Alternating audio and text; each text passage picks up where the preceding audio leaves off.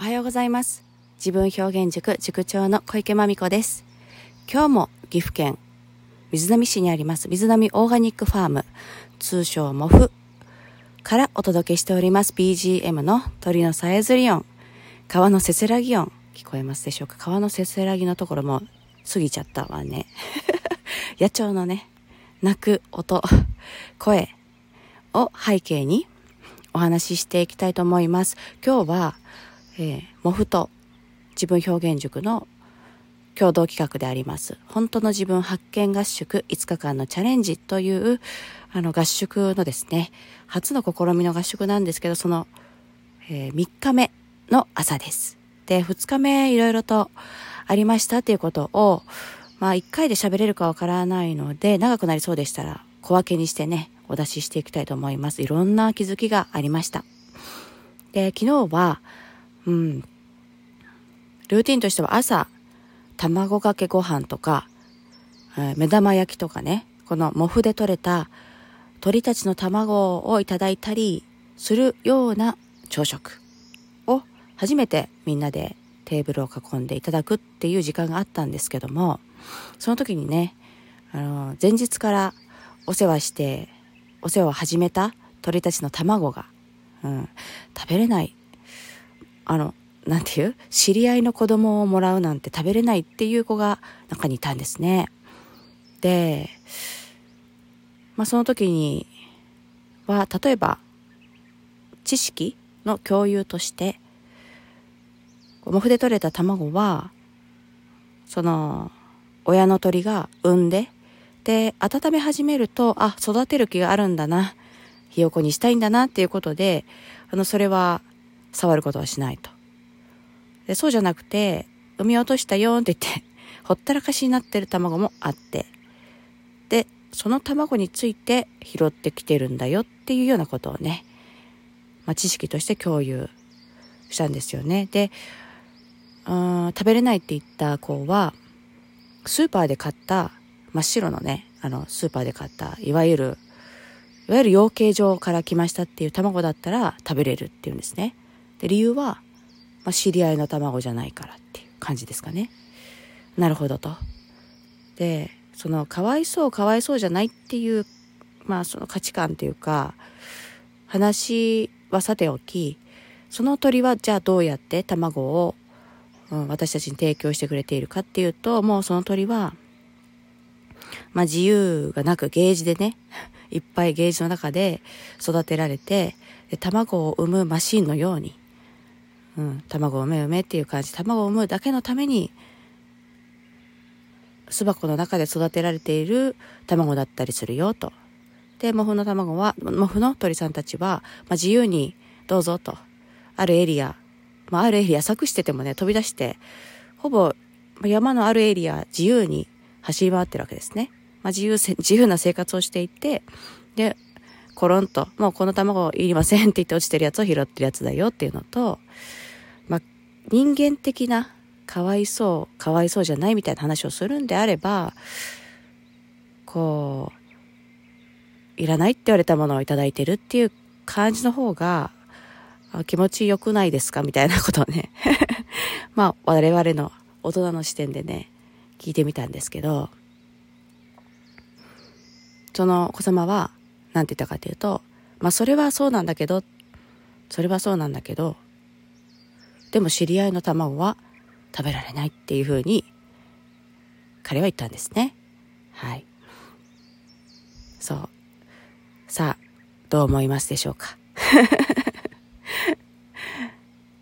なるほどねっていう、まあ、うちの場合、こういうのをどう受け止めようねってことになってるかっていうと、まあ、それは、あの、あなたの感覚。そう。それで自分が、どのポイントが嫌だっていう気持ちに発展しているか、だから彼にとっては、知り合いがそうじゃないかってことが大事なんですよね。その自分の心が引っかかるポイントがですね。そう。だから、いろいろごちゃごちゃと、だってかわいそうじゃんとか、だって、あの、卵を奪ってるみたいでしょって言って私たちをね、もし説得しようとするならば、その情報としての正しさとかね、正確さ、それは事実ですか？みたいなことが問題になってくると思うんですけど、心に何が引っかかるかっていうのは、それは本人の自由であって、どんな事実を背にしても、うん、あなたの心に響くものが何かってことは誰も触れることではないので、あ、あなたはそれが嫌ってことだねっていうふうな気づきをもう朝食の時点で持ち帰ったっていう感じですよね。はい。はい、これ朝食でね、こんなワンエピソード、どうするんだと。一日分シェアしていったら 何時間分の収録になるんでしょうかねって感じで。で、今日はもうワンエピソードだけで終わります。もう一つ。あの、ちょうどそんな困難をしていた時に、えっ、ー、と、その、朝ごはんを食べた後に、鳥やヤギのお世話の時間がありますけれども、ルーティンとして。そこでね、養鶏場というかその放牧しているエリアで、エリアというか、その鳥の、鳥小屋が一応あって、鳥って、鶏って、暗くなると、まあこれは何も見えません、真っ暗ですって鳥目と言いますけども、なって、まあ身を守るために作っている小屋に自然に入っていくんですね。あ呼ぶとですね、もうおいでおいでって言って。で、夜その鳥小屋には入れる。まあそうしないと、夜の、うん、野獣だとか蛇だとかに外でうろうろしてる食べられちゃいますので、まあ、そういう危険回避のためにも鳥小屋に入れるんですけどでその鳥小屋の中であの1羽のメスの鳥がねお亡くなりになってたんですね。もうなんというか23日前からなんとなくフラフラとしているとかなんか座ってるなとかそういう感じの弱りを見せていたそうなんですけどまあ、その鳥が亡くなっていたよ鳥が死んでるっていうふうになってみんなででこのモフでは鳥が死ぬことって珍しくなくてでそういう時どうするかっていうとこう山の一角にあるところでまだ何も木が植わってないみたいなところにですね穴を掘ってでそこに埋葬してでその上にその上にその横に果樹の苗木を植えてでその鳥の木っていうことでまあ果樹になって帰ってきてねっていう感じでそういう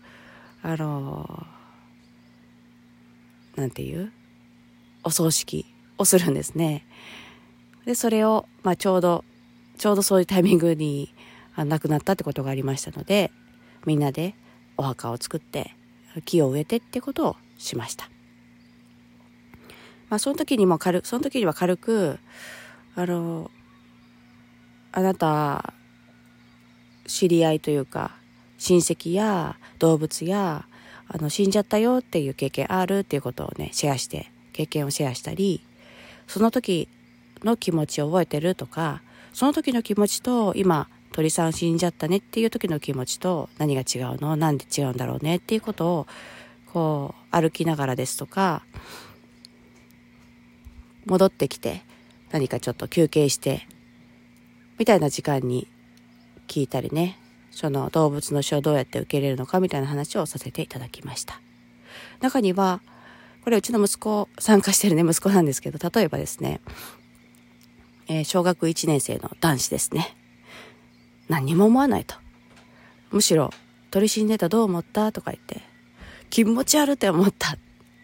彼の感想はこうだったんですね。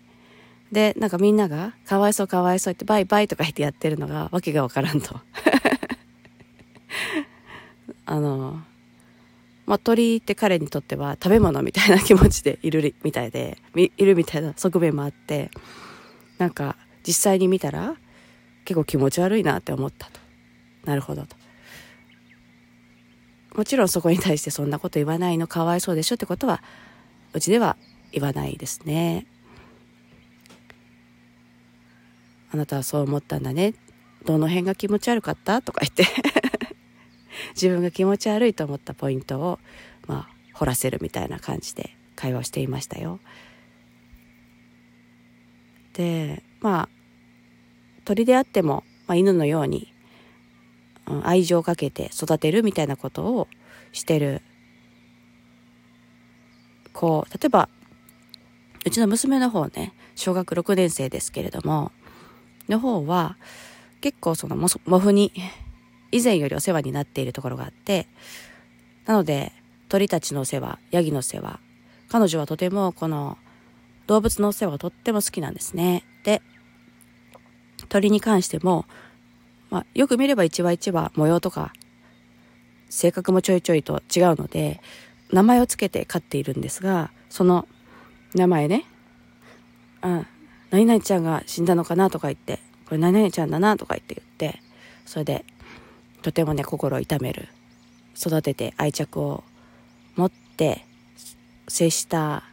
人みたいな感じでね鳥の死もとても悲しいなっていう気持ちになって受け入れるみたいな感じでねこう花を添えたりしてそういう気持ちが湧くという感じでしたね。あの、まあ、そういうこう命をいただくみたいな鶏という一つのこう人間ではないような感覚になるような動物を飼育しながらその命と向き合うみたいな時間ということでそれ一つとっても本当に個性で違う意見が出ますし心で感じ方は違いますし自分はどこがどうでどういうふうに反応するんだっていうことをまたね他者も他者の反応も共同生活の中でシェアすることでね他者の反応も知ることで自分と人との違いみたいなところをねあの特に良くも悪くもなくニュートラルに感じ取っていくってことができてるかななんて思う。ワンシーンでした。10分。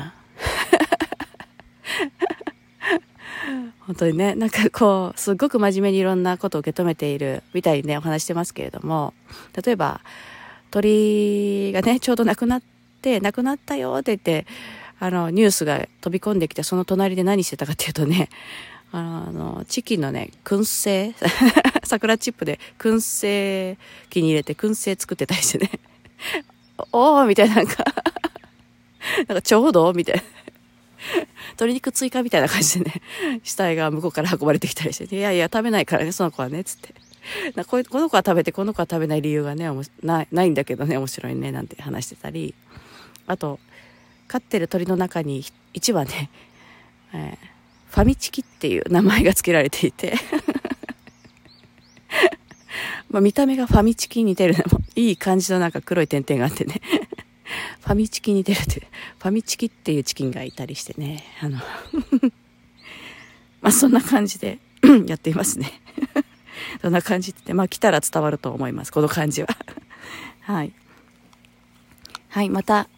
エピソード、別のエピソードもシェアできたらしたいと思っています。ちょっとね、あの、これ6時になっちゃったんで6時からの30分間、おはよう働くお母さんのライブに出なきゃいけないので、一旦ここで失礼いたしますね。はい。この放送は、人と人との架け橋になる株式会社 LMC 様、